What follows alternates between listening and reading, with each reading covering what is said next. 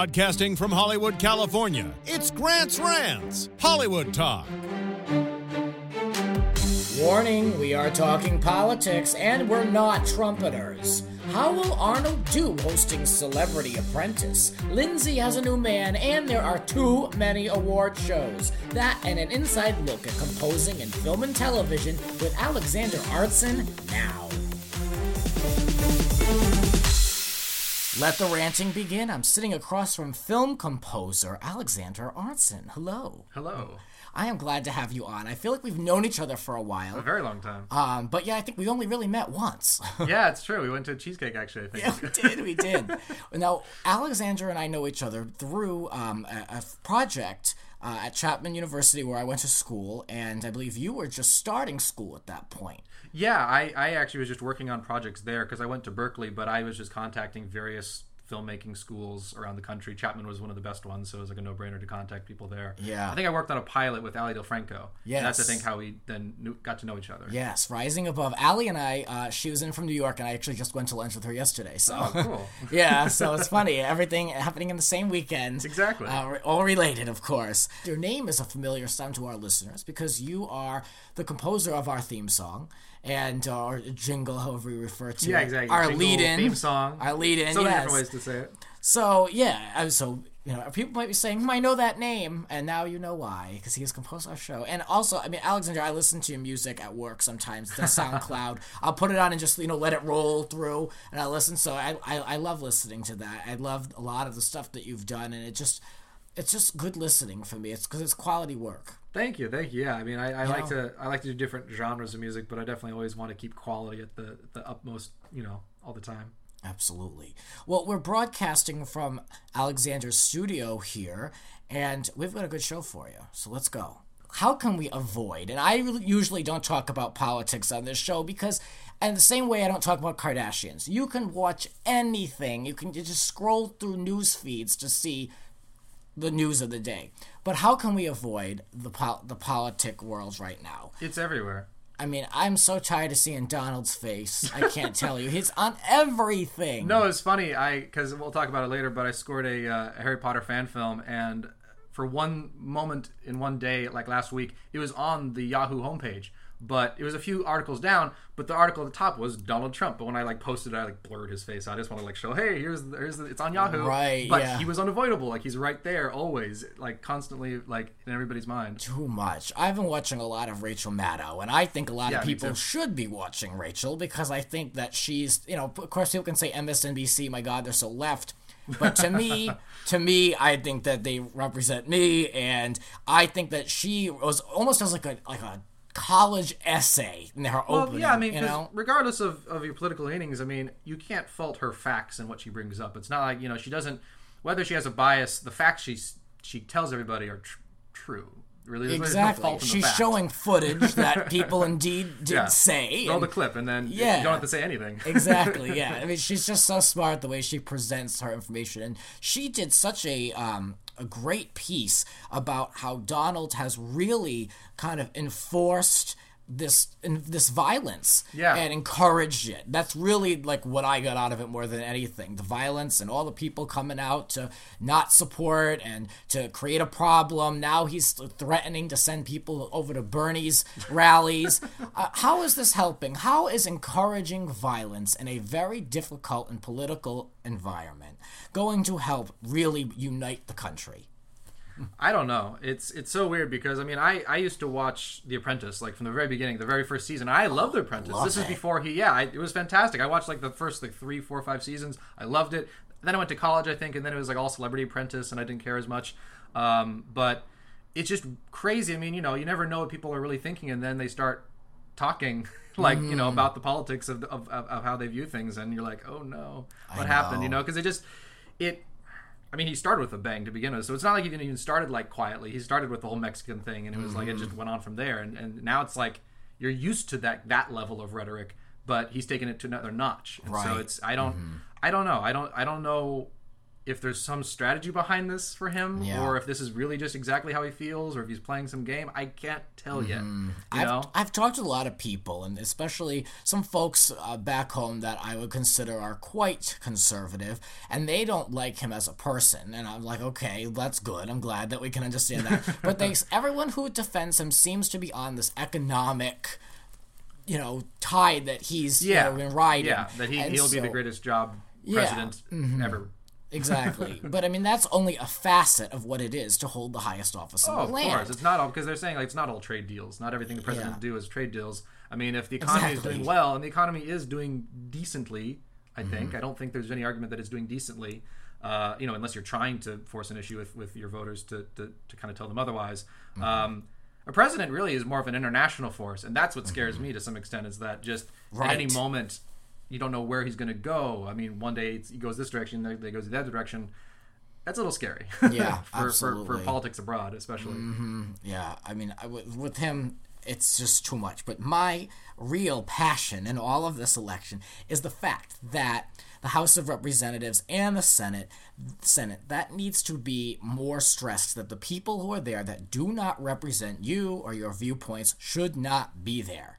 And those are the people that have held this country hostage for eight years. And I've said it before on this show. I find John Boehner to be completely un American and what he did with holding people back and their passion to make Obama a one term president and then punishing him for the next couple of years. That was Mitch McConnell. Mitch McConnell is the one we're going to make him a one-term president. Mm-hmm. Didn't get that right, so now he's going to try to deny him a second uh, justice nomination, which is the day Antonin Scalia died. Whatever you think of him, but Oh, yeah. you're supposed to follow, you know, the protocol, and it's w- within the year. It's within more than enough time for president to suggest that he can at least nominate somebody. Definitely. Let alone them, they're going to say no probably no matter what. But Yeah. but when you're doing that, when they even have rumors of like nominating a Republican to, to, to go on to it, and they're still saying no, it's like so you're just doing it. Why then? They're- yeah, just, just- obstructionism. Exactly. No other reason. Exactly. Well, that's been the theme, and that's Yeah. why I'm saying I think it's so important that you know the people that don't represent your voice do not vote for those people because they're not going to help anybody. Like, and I, you know, I think Bernie has a lot of good ideas, and I, I'm very Yeah. progressive in my own way. However, if he can come up with as many ideas as he likes, but if the people don't want to pass that, and there you've got log cabin Republicans and people that are just way too conservative to even consider supporting our president of the United States, whoever he or she may be, you know, then forget it. Then nothing. We're going to be right back locked up where we are. So it's like to me, that's the most important thing. That's what I've been stressing in my own life. No, yeah, I mean, you know, I uh, unfortunately I think some of the people that might be more informed sometimes don't got to vote. They're so uh, disenchanted by the whole process, and that's Mm-hmm. exactly probably what those people that want to stay in power appreciate because they're not going to then give them trouble in an election cycle. Mm-hmm. Well, look, I mean, Trump has dedicated himself to appealing to the lowest common denominator. yeah, I love uh, low, low low educated people. I mean, when you literally say that, I mean, Yeah. being put on Front Street. Yeah, I mean, you know, it's it's it's easy to call people names, but it's not so easy to get people to understand what you're going to do as president. And he has yet to answer a question, in my opinion, as to what he will do with other policies besides building walls. yeah, exactly. Just saying. Yeah, no, it's true. I mean, the problem is also then when the other candidates try to uh, uh, play his game, they lose. Like Marco Rubio, like tries to then went went down into the dirt and didn't quite make it out. Think so well- far. We'll see. We'll see on Tuesday. Yeah, exactly. but that, I mean, the overall thing that just fascinates me the most is nothing hurts Trump. Teflon just. Unbelievable. But even his numbers, his supporters. I mean, there was this big thing about you know with, with Chicago recently, where Yeah. there was the rally and all of the people that were up in arms, and it did turn quite violent. And I think three people had to go to the intensive care unit. And you know, there was a question: Is this going to hurt Trump's numbers? And it should, but it definitely, in my opinion, will not. I don't see how it can at this point. No, uh, because well, the people that already supported him are not going to stop supporting him. It's it's a matter of is he going to start losing some of the new people that he needs to keep the momentum going into the mm-hmm. into the rest of the states. True. That'd be the only thing. Because I mean, if if Rubio and Kasich can hold him off in their home states, then it goes to a contested election or a contested convention.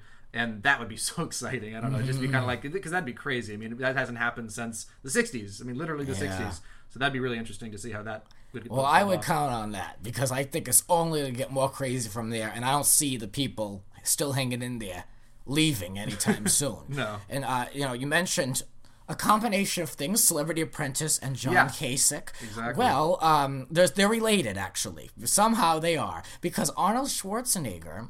Had the new host of Celebrity exactly. Apprentice coming up has endorsed John Kasich. Oh, really? Mm-hmm. Did that just happen recently? Yeah, I think earlier in the month. Yeah. Okay. So interesting. I don't is. know if it's going to help John. I think John is, you know, I don't, I don't know what's going on with him, but he seems to be. The, if I were to go Republican, that would probably be the way I would go. I don't know. Yeah, he just seems the yeah he seems the grown up of the bunch that's left. Yeah. You know, I, I I kind of liked Chris Christie to a certain extent, but you know he was he would have been Trump if Trump wasn't in there. But since Trump was in there, he t- like lost any possibility of having that edge because that's who he would have been. But he. Trump takes all the oxygen out of the room, especially from a person like Chris Christie. Yeah, uh, right. I don't know if you saw like those like those like funny vines and stuff like him behind Trump, like with like the dun, Yeah, dun, yeah. dun, like the oh my god, it's so bad. I mean, yeah, when Jimmy Fallon did this, he had the stand up Yeah, of, yeah. of uh, what's his face, Chris Christie behind him. That was that's all you needed. Like you didn't need anyone to No. play Christie because that's literally all he did for that whole speech. Yeah. So I hope that you can find the entertainment value in our discussion because it's just such a circus, and I think it's an embarrassment Yeah, for because us he's, he's in he's- front of the whole world. He's brought reality TV to politics. I mean, he, he became a reality TV star. He was, he was already famous before he went on The Apprentice, but I mean, he obviously grew much more famous because of that. That's how I, I learned Yeah. about Donald Trump was The Apprentice. Yep. You know, and Same. And he just kept on parlaying that into bigger and bigger things. Obviously, it didn't go in 2012, uh, but now he is becoming unstoppable to some extent. and how the view the worlds must view us. I can only imagine at this point. They do not represent me, I will tell you that. Yeah. Anyway, let's talk about way more important things as we look to the future. The mm. Celebrity Apprentice. I know you wanted to discuss more Absolutely. about Yeah, it. no, no, I, I read some spoilers from the set. So talk about big doings. I mean, you know, things to really look out for. It looks like Brooke Burke Charvet is going to have a feud with Laila Ali. Oh, there was some heated photos. So I'm already excited for that. And Carson Kressley was injured and walking around in a sling. So we'll have to see how that all unrolls when the Celebrity Apprentice returns. Oh man, yeah. Well, they'll yeah, they'll definitely hype it up and, and do all the all the crazy. I'm curious. I'm curious how Arnold is going to be like how because he's the Mm-hmm. first person to not be Donald Trump doing this. So I'm really curious like how he's gonna Mm-hmm. Well- his personality with everything. Martha Stewart did take it over for one Oh, season. okay. Yeah. hmm I can't. But yeah, I, I, don't even. was- I couldn't. I don't remember a frame of that. Yeah, Like, I know, yeah, I don't- It's like not even on my I radar. think I was in college by then, and I wasn't watching as much. But yeah, it'll be, but it'll be interesting because I mean, because he also he comes from a similar, well, not no, he's not not similar background. I mean, he was like really really self-made from Austria. I mean, Yeah. to come here and do what he did was was was crazy. Mm-hmm. You know, so it'll it'll be interesting, kind of his uh his personality on the show and what he like kind of brings to it. Right. I thought that maybe Mr. Wonderful would be a good choice because he is under that Mark Burnett umbrella with coming from Shark Tank. So I thought perhaps that might be a good move for them. They have that relationship built, and he would be a tough one in the boardroom. And I feel like, you know, he would replace, like, white businessman Donald Trump. You know what I mean? Yeah, exactly. But Schwarzenegger will be different. And I mean, I'm going to watch either way. Celebrity Apprentice is one of my all time favorite shows. Oh yeah, no, I, I mean obviously the the the money money money theme song, but I also being a film composer, I love the dun dun dun dun Oh. dun dun dun dun dun. The dun, music dun, cues in that Yeah, I loved it. mess, I yeah. loved it. Yeah, I mean because I, I I don't watch a lot of reality TV, but when I did, like that was one of the ones I watched, and I loved the music for it. Mm-hmm. I loved the whole thing. That first season, where then like the whole shock of like pulling back the whole boardroom, and then the audience was there. Because after that, I yeah, that was that. so amazing. Because no one saw that coming. Yeah. After that, it was like, oh, okay, I'm looking forward to the end because it's gonna do this whole crazy final party Yeah, thing. yeah. That first season was amazing. Oh, it was totally amazing. Like. I liked Donald Trump then, and now it's like I don't even like who is this other person now? That's what's so crazy Well, about I, it. I've always found him entertaining until about Very, yeah. six months ago, and then I just found him dangerous. then it went off. Yeah, then it went off the, the rails rather but quickly. yeah, yeah. I, what is that sound of the? What is the name of that sting that they use? It goes. Oh, yeah, yeah, it's yeah. like when someone says something controversial. Yeah, exactly. What exactly. is that? I, I love don't know. that. Yeah, probably the, that's that, that's the sound designer's job. That's like when the composer is like, "No, it's okay. You take care of that." Like, Yeah, just, yeah. Like, Yeah, yeah, yeah. Either they made it themselves, or it's in some you know library and Logic or something like that. Yeah, that's my favorite part of reality TV is when they have to have like a beat and then they, they do like a jump zoom in to like you know with a reveal or someone says something shocking. Like I just love the dramatics of No, it No, it's true. Have you seen uh, on Netflix uh, recently? There's a show that Judd Apatow did called uh, Love. Oh, I've seen it advertised ever quite a bit. I have not There's watched it yet. there's an episode, a few episodes in, where uh, some of the main characters' friends are at this like party with him at his in his apartment, and they're like talking about, oh yeah, the editors on reality shows are really the gods. Like they make the show because mm-hmm. they make things that don't even necessarily happen occur. Yeah. Like like you know the stare downs you see aren't necessarily in context of what's going on. So I thought that was hilarious how they're like talking about that and breaking down like the, the, the you know the, a reality TV show into how they sort of juxtapose certain images and the sound effects then Yeah. to create this extra level of tension that wasn't necessarily even there to begin with, Exactly. which is so fun. Yup, yup. That that's like so. Every show on television is guilty of that. the Oh yeah, unscripted space. Even scripted you know, stuff, yeah, they make, because they, they they have to jump the shark once in a while. It's fascinating. I've, I've watched Grey's Anatomy for for since the beginning, and, and that one also to me feels a little bit recently like they've run out of rope. I feel sometimes Yeah. some shows they go on forever, and I love it still, and I still keep watching it regardless. But a show eventually is like, I, we don't really know what to do anymore now. Yeah. okay, let's just go do this now. Isn't there like one or two originals left on that show? What's it like? yeah, yeah, it's like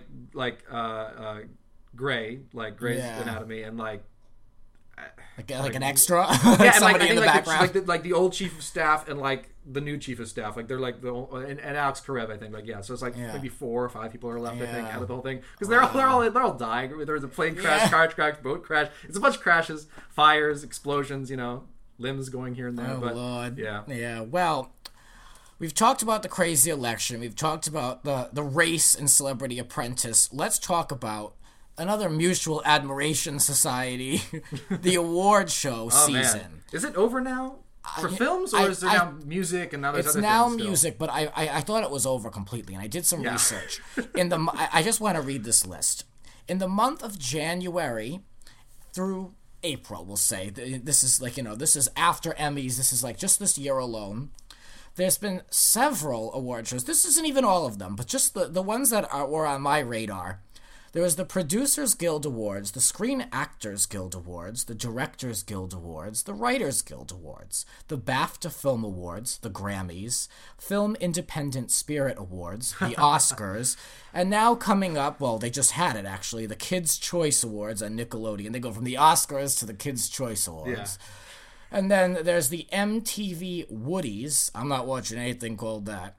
Um, that's for like new music artists. Still not interested. then there's the American Country Music Awards, and then the most useless of them all, the iHeart Radio Music Awards. I mean, I don't even because that started with I thought Kiss FM, right? Yeah. iHeartRadio. Yeah. and now it's it's like they've obviously uh, attached various stations in LA to it, or maybe across the country. I have no idea. Yeah, um, they have like a network, like they have the app, Well, and they connect to all of these different stations. Because Yeah. I mean, at some point, I mean, after like the Grammys and after like all the other music awards, the American Music Awards, the Country Music Awards, the Latin Music Awards, the oh, those are coming. Yeah. what is what what is the the niche that iHeart the iHeartRadio one does? Because I mean, I listen to Kiss FM a lot. I, know, That's I don't like a even know that one. one. That well. That's like for the fans. It's like a, like a radio station kind of thing. Like, yeah, like a, like a it's, satellite like a- radio. it's just an excuse to televise performances, and it's all the same songs that we can turn the radio on and listen to. So it's like to me, it's like just watching the same people do the same things. And Nicki Minaj accepted an award, and she didn't even know what it was for, and that's when you know it's just too yeah. much. Now, yeah. Now you're literally just you know come to an award. You know, we'll pay you tons of money to come to our show. You know, Yeah. for promotion and and I don't know. Yeah, The and business to- side of it definitely eludes me. I don't I don't get all that stuff. But Yeah, no, I, I'm not interested in the awards. And in fact, I covered very little on this show purposefully because I just don't have the passion for it and I don't want to come across phony or try to like sell something that I'm just not into. This is Grant's rant. My rant of the day is I am just completely sick of these award shows. Grant's Rant of the Day. I can't be bothered watching anymore. I really am not interested. I mean, I, I like even the Oscars. I suffered through those. I really did. Yeah, I mean, I don't, I don't know. I, I had like a mixed feeling about, especially this one with with uh, Chris Rock being the host and and Oscars so white, the whole trending thing about that. Because I felt like they did a great job at the beginning of it, of it, of it talking about that, and, and even the few segments after that. But then it, it just felt like they were then making fun of it almost by talking about it now now too much and this type of skits they were doing were like kind of almost like a daily show kind of sketch like the one where they're interviewing people outside of like, like compton i think Yeah, and it was like it was fine, but it was like when you do it that much, now it feels like you're almost insulting the very reason why you're talking about Right. it. To me, maybe maybe I I agree I'm with a white you. person, so I can't necessarily speak to it to the same extent. But I mean, it came to me off like now I feel uncomfortable. Like not not that I feel uncomfortable, but like I would feel awkward for a person who is trying to promote diversity and equality because now it's like you've gone so far now the other way. Now it's just like a little bit strange Right. Yeah. to me. That's that's what it came off as because the first half was like fantastic. It was great. I got it, and it was, it was like really well done. But then it just felt like okay, this is now cool. You Mm-hmm. Got it. That was the most long-winded show. I couldn't even finish it. I saw I saw your video about uh, when Ennio Morricone got the Oh. award because I agree. I, I went to like the Oscar nomination reception uh, the day before, and so I like I, I met like John Williams and Ennio Morricone and all those guys. Like like sitting in the booth like right there, like when they were accepting their nominations at the party. Um, but obviously Ennio Morricone is Italian and he only like speaks Italian, so his translator I think it was even his son, but his translator had to, like basically speak halfway through for him.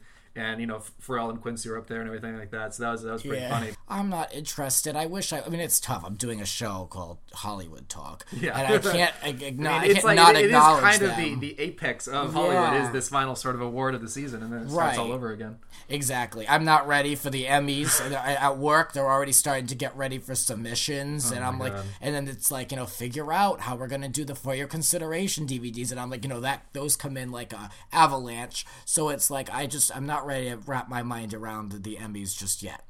So I need a minute, but I, I can't get over them. It's just too much. It has felt like over the years, it's like every other week there's another award show, and it's like, no, but we just really, I can't handle it. I don't even, I really don't watch most of them. I do, I like watching the Oscars. I'll watch like uh, Golden Globes and actually the BAFTAs. The BAFTAs are really good. Have you ever seen the BAFTAs? No, I've seen They're some BAFTA great. specials where they They're- highlight programs. but- Stephen Fry has been like the host, I think, for like for years now. But I mean, those are good, and Mm-hmm. that's a quick show. I think it's only it really is like a like a two hour show. It's, it's I think Oh, it's that's on, on BBC. Yeah, Yeah. it's so good. Like I actually only starting last year. Actually, I started watching it, and this year I watched it again.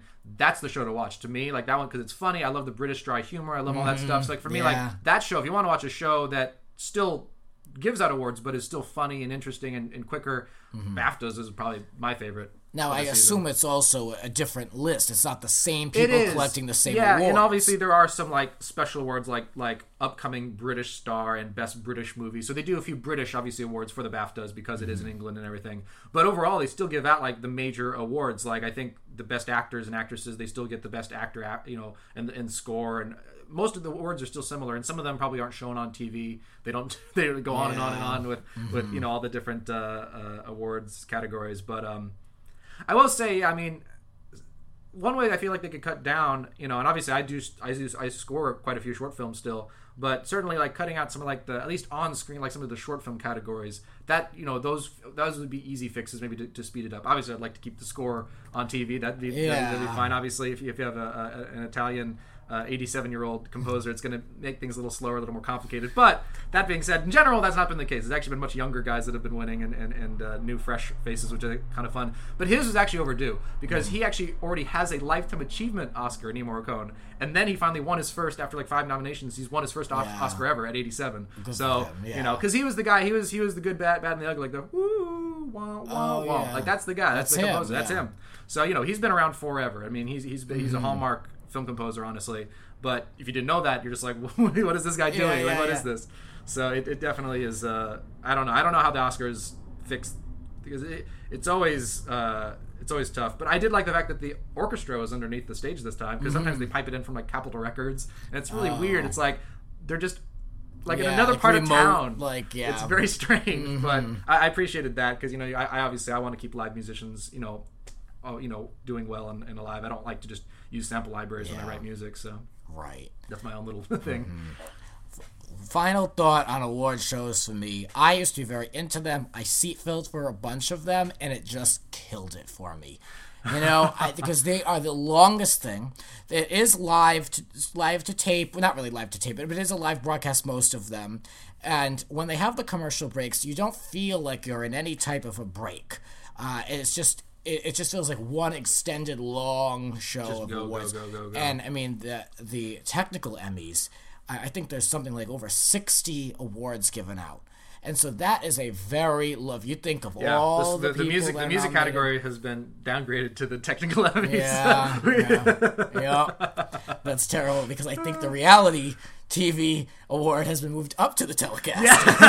so It's true. yes, because it's yeah, it's, it's what people want. They don't care about um, you know uh, music. It's just this thing that happens in the background, so no one- Yeah, no one, yeah. necessarily knows t- if you don't know, you don't know, and you're not going Right. to appreciate. But everybody's like, oh, but the reality TV show, you know, it's got a lot of- Yeah, they want to see the, the men who who do the boats. What is that? The fishing, the, the, they, whatever Oh, that is. yeah, they win every Catch year. or something. Yeah, deadliest catch. Yeah, they want to see them those men Amazing come up on stage. Yeah, the usuals. Yeah, mm, too much for me. but I need to talk about Lindsay Lohan. I haven't talked about her in a minute, and I love to keep tabs on the whole Lohan family. So Michael is speaking out to page six, Lindsay Lohan's father. And there's a new man in Lindsay's life, a billionaire. As these women age, they manage to always locate a billionaire somewhere overseas. Must be nice. There's none here, unless if you're into Donald. yeah. But um, he's taken, I guess, for yeah, now. yeah, for now.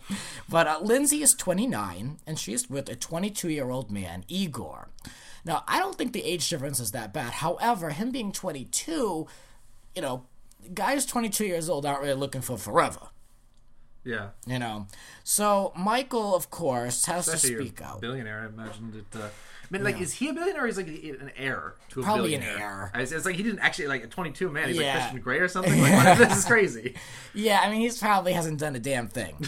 But he, uh, Michael is saying to page six, "Oh, he's not a he's not a good influence. He's a great influence." And it's like you're so pulling on people, you know, like you're so playing people with a statement like Yeah. that. Yeah. It's, I don't like that typical Lohan nonsense.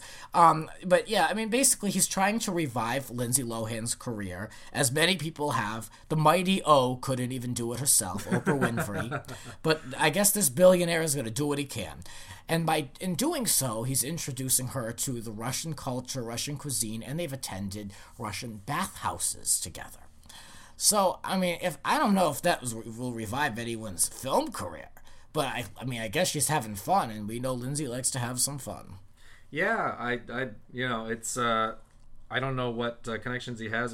She's going to start starring in like Russian films or something. Yeah, maybe know- she better start getting is. like Rosetta Stone going or something. I mean, it's definitely unfortunate. I mean, I definitely loved her, you know, in like the Parent Trap remake and and uh, like Mean Girls and all of those Yeah. back in the day. Like she was great, and it is weird. Like she just kind of, kind of fell off, and then never, never really quite came back. Because she was like a very different. It was like totally flipped. Like her whole thing. Maybe she was always like that, and she just now had the ability to then go out and party, be that person. Mm-hmm. Um, it is unfortunate, like when, especially when somebody starts as like sort of a child actress, Right. child actor, just takes that nosedive because it goes. It usually does go one way or another. Usually they don't go quietly into the night. It's Yeah. They keep becoming more successful as an adult, either as a star or behind the scenes, you know, like like Ron Howard, or. Yeah. they, you know, yeah, Right, yeah. she keeps relating herself and her life to Elizabeth Taylor. Hmm. Um, you know, do you find any real similarities between those two, or do- I think it's all kind of in her head?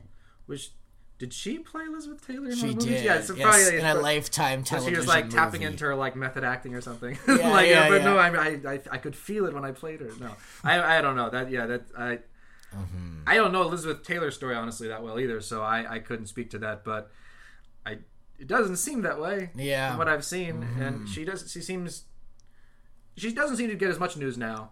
I feel like now people are focused. I on know other I'm hating it because. I need more news. There's like not as much to talk about. She moved to Russia to get news now. I mean, she's, Yeah. going, she's going to Putin. I guess maybe he'll help her. oh Lord, who knows? Maybe she'll be the new ambassador over there. That would be amazing. Who knows, Lindsay? I'm keeping an eye on that. Shirley on Temple you. was an ambassador for the United States for a long time, so hey, anything's possible. Many stranger things have happened in Hollywood. Oh yeah. You're listening to Grant's Rants. Please rate, subscribe, and share on iTunes and social media. Spread the word. There are a lot more rants to come. Follow us on Twitter at Grants underscore underscore rants. And now for the one on one. So, Alexander, let's talk about some topics in your life. your yeah. hot topics. my yeah, my hot topics, my, my word. Yeah, I want to hear about how you, how music found you, how composing found you. How did this all start? uh, you know, it started. It's weird because when I started like taking piano lessons in first grade, I actually hated practicing piano. I hated going to the piano. I hated. I didn't hate music, but I just hated having to practice piano, doing scales, doing all that stuff. I didn't enjoy it either. yeah, it was not fun. It was not fun. But then the first time I, I wanted to go to the piano was uh, in sixth grade. My my piano teacher had me, or you know, asked me to sort of write a piece of music because she knew that I, I like to kind of do that. And so once I started to write music, that's when I couldn't get away from the piano. That's why that's when I couldn't get away from wanting to write music was creating the music, not just practicing scales and all that kind of stuff. Because I I'm not as much of like some virtuoso like player as much as like not that I'm a virtuoso composer, but like I like to compose. I like to create new stuff, and I like all sorts of music. I I, I take uh, um, uh, inspiration from film scores for sure, but I also love to listen to top 40 radio. I love to listen to hip hop. I love, love to listen to any kind of Yeah. music. I love to hybrid this kind of stuff because as a film composer, you also need to be a chameleon. And what led me to film composing in particular was I was, um, you know, watching the Star Wars movies as a kid, and I was like, well, how is that? That music really captivates and leads the audience on such a such an adventure and such an emotion that that without it, at the time I didn't necessarily know that you know music was necessarily attached to picture in the way it was, but once I realized like that's what I want to do for sure. I, I want I want to be the person in charge of how to how people feel during a movie. Like if it's a funny scene, maybe you do some funny music, whether it's action, action music, whatever it is, sad. That really pulls the heartstrings, you know. So it, I, that's what I've always loved about music is that it can it does it does sort of subtly manipulate uh, like emotions in people. Yeah. Um, so that's the part I love about it. Right now, you are you mainly working within the film space? Is that necessarily the goal, or you know, I, I feel like you're pretty versatile in, in what you pretty versatile. Yeah, I like to do different mediums. I mean, film and TV would be the, the big two. You know, if I was Mm-hmm. you know scoring seasons of stuff while also scoring a couple features a year eventually, like that would be obviously the dream. Yeah. you know, give or take. Uh, but you know, you, you dabble in all sorts of things, and especially at this at this uh, point in my career, you're still working with uh, younger filmmakers. Uh, you know, on short films. You know, and there's you know the, the the promise of you know you make the short film, then they make the feature. You score the pilot, you score the season. That's that's the quid pro quo that you sort of go through because usually, obviously, they can't necessarily pay you as much up front, but that is the the sort of the as they go up, you go up with them essentially, which is which is always fun. It's really fun because I've worked with some people since high school, and they're finally starting to really like peak to some really interesting projects. Like one guy, uh, I just uh, finished this Harry Potter fan film called Severus, Severus Snape and the Marauders, and uh, it it's it's blowing up again. I mean, he did one before this called The Greater Good, and it ha- almost has four million views on YouTube. This one has been out less than two weeks, and it has like three hundred thirty thousand views on YouTube, and everybody loves it. Like they've changed it's changed their opinion on like Severus Snape and stuff. So it's like really cool, and people love the music and everything. Um, but that guy I worked with since high school. Now I'm seeing this happening, and then he wants to go and make his next project is going to be, of course, a feature now. Finally, so that'll be fun. I have another guy since high school that actually was my one to one teacher at Apple. Like I was learning Mm-hmm. like Apple products, like Mac products. I went into the Apple store, and he was my one to one teacher, teaching me like a film, Final Cut Pro. Uh-huh. Uh, and I was like, oh, it seems like you uh, are, are you know you know how to do movie stuff. Do movies? And he's like, yeah. And he's like, okay, can I maybe score one of your short films? You making any films right now? He's like, yeah. Now fast forward, probably sometime if they do end up shooting in the summer, I'll be scoring his first feature in fall.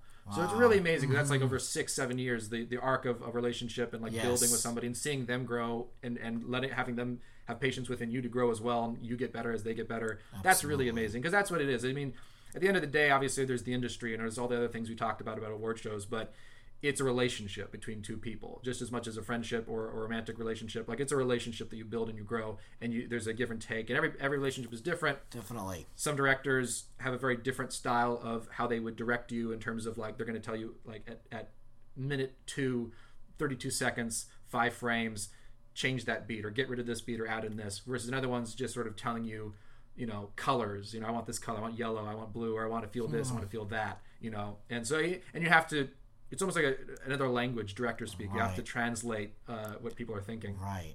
As y'all know, um, Alexander has created and composed our theme for Grant's Rants Hollywood Talk.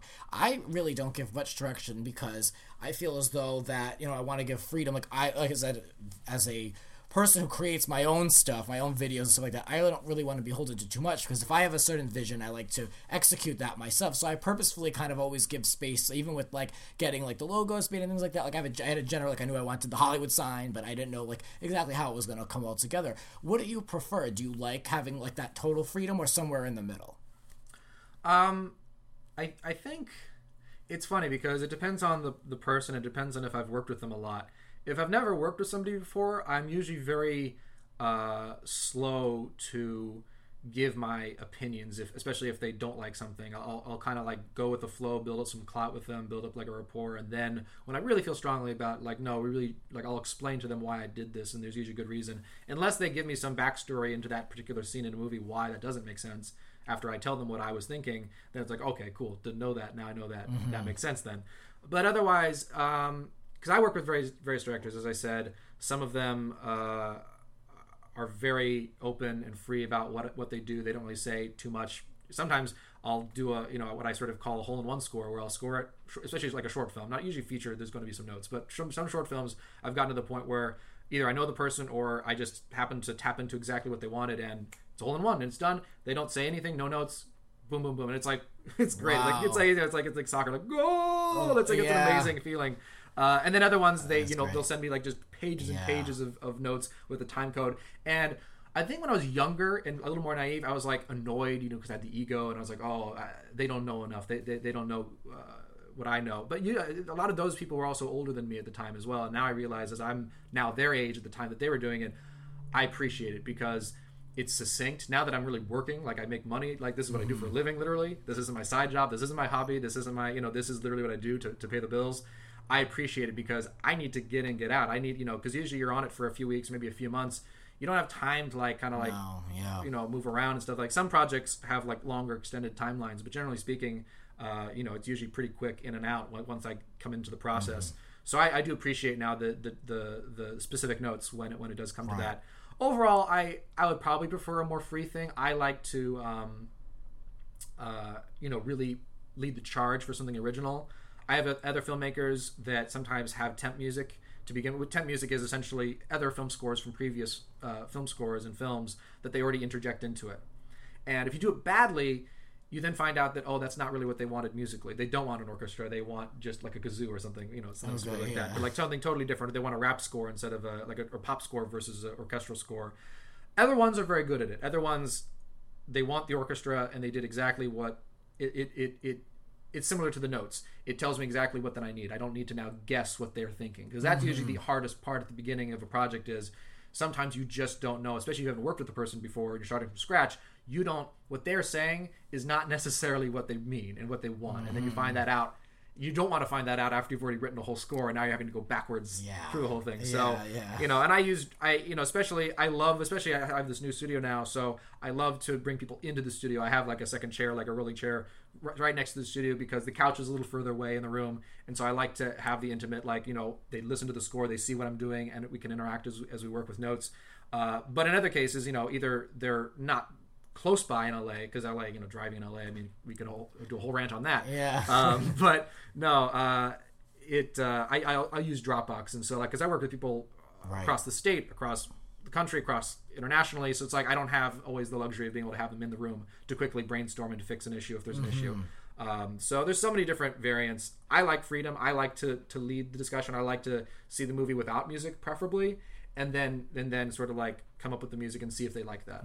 But we'll, you know, it always depends on the personality Right. of the person and, and what they really want. Oh, that makes sense. Yeah. No, for uh, something you composed and created, like the theme for this show, about how long does something like that take? Um, a jingle it well, it depends because it starts just like a film score would is what are we looking for so that's usually the longest thing and with if if it because obviously this wasn't really the theme was not it's not really an orchestral theme. With an orchestral theme i'll just bring up my orchestral template and then you're just kind of going to work at it. So the time i take when i'm doing something that's more electronic and something uh, like that even as, whether it's a score or a jingle it's the sound design. It's making the kick drum sound a certain way. It's making the synth sound a certain way in a very edgy or whatever the, the, the tone you want it to be. So i spend a lot of time when it's a hybrid score creating the sound and then usually the writing is usually much quicker there and thereafter. Because usually especially jingle it's a jingle and you repeat it a couple times and you kind of add a couple variants. So a lot of a lot of like when you're doing orchestral work the work happens once you get going because you're writing for so many instruments. When you're doing something that's more like electronic and hybrid usually a lot more of my time especially whether it's a film score or a jingle it's creating the sound to sound really cool. Because that's what what is going to get people. It's not going to be the composition as much. It's going to be the tone of the the, the sound that you created because everybody knows what an orchestra is. You can't really change most of the time. Hans zimmer would like to obviously more times mm. than not to try to like change the sound of the orchestra to make it a little more interesting here or there. But generally speaking that's what you have you have an orchestra versus sound design, electronics, you really want to make something different and fresh because everybody's heard the same kick drums and snares that everybody has in their libraries, but you want to like EQ it and compress it and do different things to it to make it more interesting. Yeah. So, like, how much did it take? Hours? Did it take weeks? Days? I think once I had the the the the theme and the sound design, I think it took a few hours. Yeah. Basically, yeah. Now, attending Berklee College of Music in Boston, uh, also you uh, took upon some internships, which seemed to be quite interesting. Names that you know the average person would know. Um, Danny Elfman, Hans Zimmer. You mentioned him earlier. What were those experiences like? What was it like to work with those guys? Did you have any one-on-one time with them? It was very cool. Um, the the first one I did was like the first year out of college uh, in the summer. I like six weeks I think I was at Remote Control Productions, uh, and that was fun. I was I was a runner. I was basically just getting water and people's food and and and, and uh, coffee and all that kind of stuff. Uh, but one time it was really cool. He was working on a project. Uh, it was like a weekend and nobody was around. Uh, really, it was a really quiet weekend because usually it's very busy. Usually, you never really interrupt him. You don't go in there unless you're like getting him coffee or something or a sort of Right, dinner order or stuff like that. But so uh, one of the because I was one of the younger interns there. Most of them are were like usually most interns usually are like seniors when they're graduating. You know that's usually the typical kind of thing. You get your sen- senior internship. But I did this when I was a freshman going to into a sophomore in college. And so some of the more uh, uh, brave uh, older interns that were there, like one of them asked, like, "Oh, you know, there's nothing really going on. Is it okay if I just like sit on your couch right behind his main studio desk?" Because like I have like three monitors, four monitors. He has like five or six monitors all around. It's a huge room, huge everything. It's like it's crazy. But so he's like, "Yeah, sure, whatever." And then all slowly but surely, then me and like one other intern realized, "Oh, I mean, he's in there." So we all just all three of us just sat down on the couch behind him while he's writing his music. And what I thought was the most fascinating, it was what clicked with me the most. Uh, sort of my epiphany was when he was writing the music. And this was Hans. This was Hans. This was Hans Zimmer. Yeah, yeah. exactly. Yeah. And so when I was sitting there on the couch and w- watching him like write a just one particular cue, just like I would, he was dragging one of the like the MIDI notes chromatically, like da da da da da, like what what I would say is a pretty like generic thing that I would have to do, which I think like oh. Some master Hans Zimmer, like he, he probably just waves his hands and the music appears like da da da da da da. You know, it's just like a, like come out of nowhere. No, like these composers, I mean, there's still mystery and there's still a, there- there's so much talent and technique that they've built up over the years but when they need to create a cue they still have to do the same thing that i have to do like it's not that that was the moment it was like okay there's not so much distance. There's still there's still quite a bit of water between us but it's not it's not like a atlantic ocean. Like I, Yeah. I, I can see i can see the other the land. I can see it. It's, it's on the horizon. So that was really cool. Um and uh, and also even one time I think like after I got him his coffee like in the evening I think I sat like on one of the back chairs when a director came in actually to, to actually go over it like what I would do. And that was really fascinating watching him uh, you know ad lib and work and improvise on the spot when when the director didn't necessarily like, like something and like knowing okay this is what even Hans Zimmer has to deal with. Like it, nothing every- everything isn't all you know roses and everything is not wonderful all the time. It- there are there, you still have to they're still working. They're still doing what they have to do to, to just like every, every other film composer. So that was really cool. With danny elfman that one was was an interesting one. Um, i got called by his uh, agent through through through a berklee connection uh, and we talked and um, uh, she put me in touch with like the the sort of his studio manager and so basically for a whole summer a couple years ago you know like that that concert he does now the danny elfman uh, music from danny elfman from the films of tim burton Yeah, doesn't he do that at the Hollywood Bowl? exactly Hollywood Bowl and I think like the Nokia Theater like at Halloween and stuff like that and he'd like sing like as Jack Yeah. Skellington and everything. Uh, I was one of the main interns involved in taking all of his old paper scores that were never translated into the digital notation programs like Sibelius and Finale into digital notation so as orchestrators like Steve Bartek could then sort of rework the, the music if they mm-hmm. wanted to like into a suite. Rather than it just being each cue you could like create like a 10 minute piece of music all in one rather and, and connect the, the sort of the, the the ends of the pieces into the next piece. Aha, and so that was that was really cool because the first one that I I had to transcribe was the overture for Nightmare Before Christmas. So I'm literally transcribing my childhood, Yeah. you know, and it's just like it, it's crazy. And That sometimes, cool. yeah, it, was- it was very surreal for sure.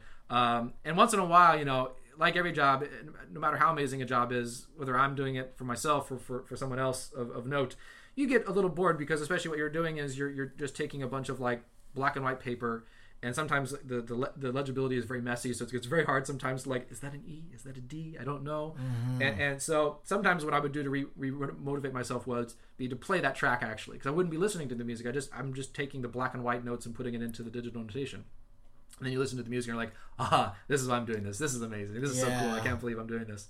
So that was that was really fun. alive. Yeah, because most of the time I was actually working in my studio doing the transcription. But uh, there was like one week I went to his studio. I think was, I think I want to say it's like in Silver Lake or something like that. I'm not sure, but um, it was amazing. I go- going into like this like private little garage thing. I think apparently it used to be owned by Kiefer Sutherland, I think. But um, uh, it was a cool place. He had his own like private apartment. They had like just gymnastic. It was crazy. Uh, really cool place. And it, it was the weird thing when I first met him sort of in a weird subtle way like i didn't know, he was in town. I thought he was in london.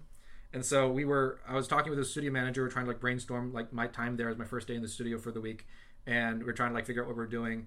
And then um, we were talking to one of the orchestrators about some cue for something. And then all of a sudden i hear like from behind me this very surprisingly low voice like like interjecting into something. And i turn around and i'm like oh that guy looks like danny elfman and then I'm like, mm-hmm. because he, but he was like wearing like a t-shirt and like shorts and like his sandals. He was like really chill. He didn't have his Yeah. black garb and like his normal glasses and everything on, you know.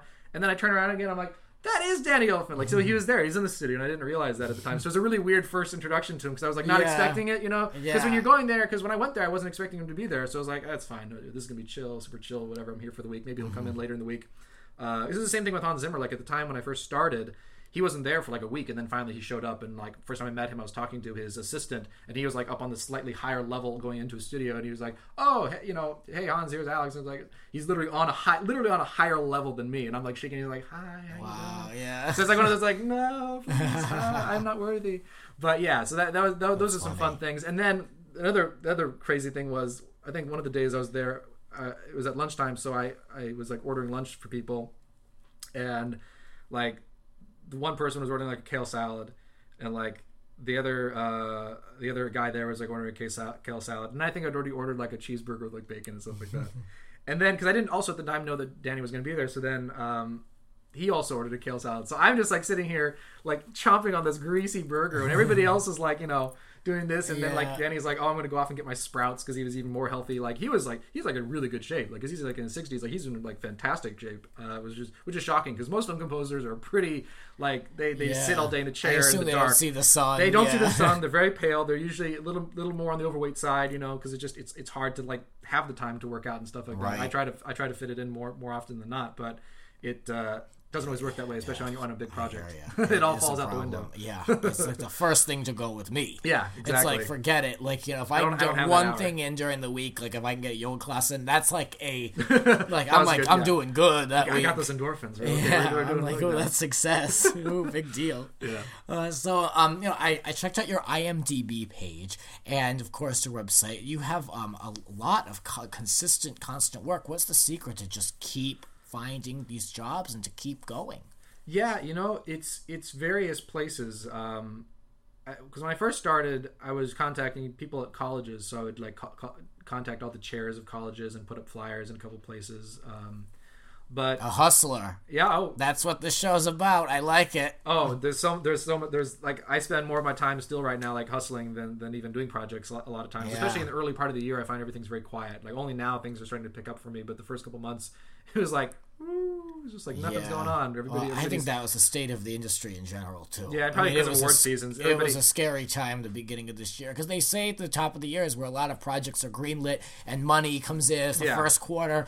I didn't have that experience either. Yeah, no, it's it is weird because and especially because you're in, I'm in post production, so for me, I'm not going to see that project until it's finished. So usually they're doing the pre production at the beginning of the year, production in the spring, and then they're starting to do the post production in the summer and the fall. Especially for somebody like me, I'm sure if you're on a list film composer, you're working year round, but for a person. Uh, a few, a few notches down the totem pole, it doesn't quite work that way. Um, you know, there's there's various places. I mean, there's uh, I go on uh, Kickstarter in Indiegogo, and there's like a film tab. So that's one of the ones I did like starting last year, and I still do it. Where I'll then kind of it takes a lot of tenacity and like kind of like dedication to keep doing it every few weeks because it turns over. Like what I learned was I tried to like do it when I first started doing it. I was doing it every week, but I was finding like the same projects are there because they're there for a few months, and it's like I'm not gonna like just go on every week and the same thing. So I'd like alternate between like Kickstarter, Indiegogo, find a few mm-hmm. others. And then you know other other stuff is like literally on Facebook. I just have friends and I see them posting about a film or something that they're either acting in or they're directing or whatever, and I'm like, hey, what's up? Like I, Yeah. it's so weird. Like with like like like personal life, I would never like do that kind of thing. But with work, I have like no shame. Like I am just I most of my work has been gotten because like some of my biggest clients have been gotten because I just I had the chutzpah to just send out that cold email, yeah. just like either I'm a fan of this person or I saw you did this thing.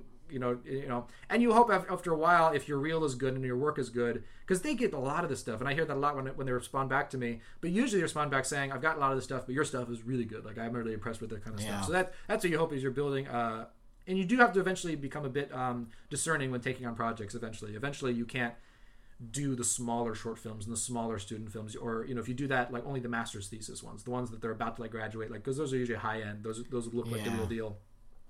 Because after a while, Right. you know, Well, that's good. You have to evolve. You if know. You, yeah, if you're if you're hustling enough, the argument is, well, I'm only doing good projects. It's not like you can like offer me more money. Like I'm only looking for good projects. So like the all these different things that I'm looking for are not necessarily just to score something to score something for for credit. It's always that funny thing, exposure. Oh, mm-hmm. how, how can I spend exposure? I don't know how to, how to, Yeah. how to do it. I, I I get plenty of exposure on the projects I do now because Yeah. I work with like some YouTube people and stuff like that, and so they'll put like my links in their stuff, like the Harry Potter thing as well. I've gotten mm-hmm. like tons of traffic to my thing. For me, like getting a thousand plays in a day is crazy. You know, for some people that's nothing, but like for me, if I get a hundred, like that's that's a good day. When I get a thousand, it's like, what happened? Oh my god. Yeah, You know, yeah, this, is- this is something something something happened. yeah. I can relate to that. yeah, it's fun. So, as we look to the future, is there anything you want to promote? I know you mentioned that you were working on a uh, web series for the CW. Yeah, yeah. I just I just finished it at the end of last year. It was really cool. Uh, it's called Saving the Human Race by a guy named uh, Stian Hofstede. Uh, he's a, also a YouTube guy, um, but it's it's funny. It's a, it's a zombie apocalypse zombie apocalypse comedy. This guy went to Columbia College uh, in uh, New York, and a couple years ago, I saw on Indiegogo, was, was doing the hustle thing. I saw on Indiegogo this project called Viking Vampires. And it intrigued me because my last name's Arntzen. I'm Norwegian, so it's like, okay, Vikings. I, I kind of relate to that. and obviously, vampires, especially then and even still now, are, are pretty popular. So like, oh, I'll email this guy. So I emailed him, and he got back to me. He's like, "Oh, well, we already have a composer on that, but how about you do this other thing?" Um, and it is a little short, short film called uh, Imagine Apt, which is going to be playing at the North Hollywood Film Festival this next week. Uh, it actually starred uh, Oona Laurence, who is the daughter uh, of Jake Gyllenhaal in Southpaw this last summer, which is pretty cool. Uh, and I scored like that short film, and I scored one other short film. And then he said, "Oh yeah, I'm doing this web series, but I'm not sure, uh, you know, what's going on." And then all of a sudden, I start hearing from back from like a, I went to like a like a festival for one of the short films, and then he was like, "Oh, you gonna be busy next week?" I'm like, "No, yeah, I'm fine. Like, what's up?" And then I start scoring this CW web series, and like the actors in it, uh, um, uh, Benjamin Papac, who's been like a very big character on Walking Dead a few seasons ago, and uh, also now like a recurring role in uh, Into the Badlands, and then also uh, Jessica Lu, who actually was one of the the main like recurring characters in Awkward. uh, Okay, which is really yeah. cool. Yeah, Yeah, I like So- and I. I I didn't even recognize her actually when I was scoring, and I was like, she looks very familiar because I used to watch Mm-hmm. like like awkward. Like I knew like one of the girls, uh, Jillian Rose Reed, uh, on the show, and so but I didn't recognize her. And then all of a sudden, I was checking her IMDb, and then I saw that. I'm like. Oh my god, I didn't know, that's so cool. I want to get in Yeah. co- I want to get in contact with her. I'm probably going to contact uh, Stian for for email, but um because you did a great job and it's so funny, it's so well done. It's it's definitely one of the best things I've done, and it's going to come out I think sometime in uh sometime in the spring. They said spring. Yeah. I emailed them recently just because I wanted to possibly give more information than that, but they said they don't have an exact date yet. But hopefully it'll be going on uh, a website called thecwc.com. That's like the CWC.com. seed, like Oh, seed, like a plant. Yeah, seed. S C E D seed uh, dot com. Because they do have some original shows on there, and it's I guess also an incubator. So the thing is. I feel like hopefully it's, it's a win-win. Either it, I think it's good enough where it renewed for a second season online, regardless. But I'm hoping, hey, if it's, if it's really good, they'll take it to real show or something. That would be amazing. Of course, for me, like for you know, no, you, no complaints. course. Yeah, no, Yeah. no, yeah. Everybody would. I Everybody, think you can yeah. find the time. Yeah, I'll, I'll, I'll work it into my busy schedule. yes, yes. Well, where else can we check out some more of your work and keep up with your projects? Yeah, I mean, my main website is my name, www.alexanderarntzen.com, A R N T Z E N. And that takes you to my links to my SoundCloud. I think there was there used to be this like Norwegian writer named Alex Arntzen like like six or seven years ago before I had a web presence. And since then I've just sort of taken over most if you type in Alexander Arntzen, unless you're in Norway, you're probably going to see anything that relates to me, whether it's There on you go. YouTube, whether it's on SoundCloud, whether it's on uh, Vimeo, YouTube, like whatever the thing is. Uh, You're everywhere then. I'm, I yeah, because it's important, and that's Yeah, oh, another, yeah, that's another that's another thing that I've been doing recently. I, I've actually tried to make my Facebook page. I try to run it like a like a YouTube channel. So like once a week, no matter what, whether it's just posting a, a picture, whether it's posting a new piece of music, whether it's posting a video from a trailer of a movie I did, or a direct link to the full movie, like the Harry Potter thing. Uh, I just I found that that has also gotten me more work. I actually got a, I scored a pilot last summer from a guy who I went to high school with, but he was like three grades below me, and I didn't know him all that well. And he never commented or liked anything on my Facebook when I was posting. But then all of a sudden, this last summer, he's like, "Oh, yeah, I've been following your stuff for five or six years. It was half a decade later. I want you to score my pilot." Like he was waiting, I guess, or whatever. Like he finally had something, and he was like, "I want you to score it." So, but it just builds up subliminally because you see the people that comment and like on your stuff, but you don't necessarily know who else is watching. Because a lot of times, eighty percent of the time, I don't even if I like something, I don't necessarily like it. I just come to scrolling. I'm just scrolling. I, I don't really think a lot. Right. Twenty percent of the time, I'll, I'll interact, but who knows? There's probably tons of people that think that I never know what they're up to, and I sadly do as some weird creepy thing. But that's that's social media these days, though. It's Yeah. like you know you know more about them than you knew about your family because they're not on social media, which is really strange in a way. Right. Like I should know like what's what's going on with my grandfather more than I should know with like this random friend who I didn't even necessarily meet in person. I know. And I know I know too much about their life because they overshare, and it's like ah, but it's fun, and it's like it's weird, and it's like you can't help but watch. Like you're in headlights, it's like ah. Exactly, exactly. That's but- the social when media the- world we live in. because when I then get emails from people, it's weird because they will reference like, "Oh, I've been, you know, I've been saying you've been busy," which I have been busy. It's not a fake thing. I literally am. I have new things to, to post about, and but I just think it's important because I think that's how you build continuity. That's how you build name brand for yourself. Because I am my business essentially. I am. There, there's are. not, you know, there's not like a separation between me and what I do. So I have to be out there up front, you know. And it's the music. It's not, you know, like like a more uh, like a like a personal thing. It's it's interacting with the music and, inter- and interacting with the person, becoming personable, becoming reaching out to people in a way that they don't see you necessarily otherwise. Yeah, absolutely.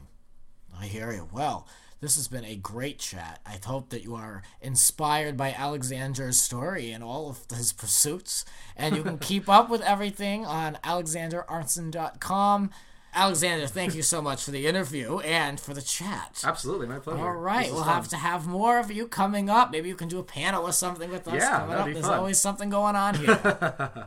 All right, thank you everyone for listening to the rants. You can find bonus content from this episode and others on our YouTube channel. All you have to do is search Grants Rants Hollywood Talk, and you can hear bonus content from past episodes going back to almost to the beginning. So definitely check that out and subscribe to that channel, and there'll be more rants to come. For bonus chatter from this episode, check out Grant's Rants Small Talk on YouTube. This has been Grant's Rants. Follow us on Twitter at Grants underscore underscore rants. Cover art created by Howie Ronay. Voiceover by Sir Richard Wentworth. Original theme music composed by Alexander Arntzen. Hello, it is Ryan, and we could all use an extra bright spot in our day, couldn't we? Just to make up for things like sitting in traffic, doing the dishes, counting your steps, you know, all the mundane stuff. That is why I'm such a big fan of Chumba Casino. Chumba Casino has all your favorite social casino style games that you can play for free anytime, anywhere with daily bonuses. That should brighten your day a little. Actually, a lot. So sign up now at chumbacasino.com. That's chumbacasino.com. No purchase necessary. Group. Void were prohibited by law. See terms and conditions. 18 plus.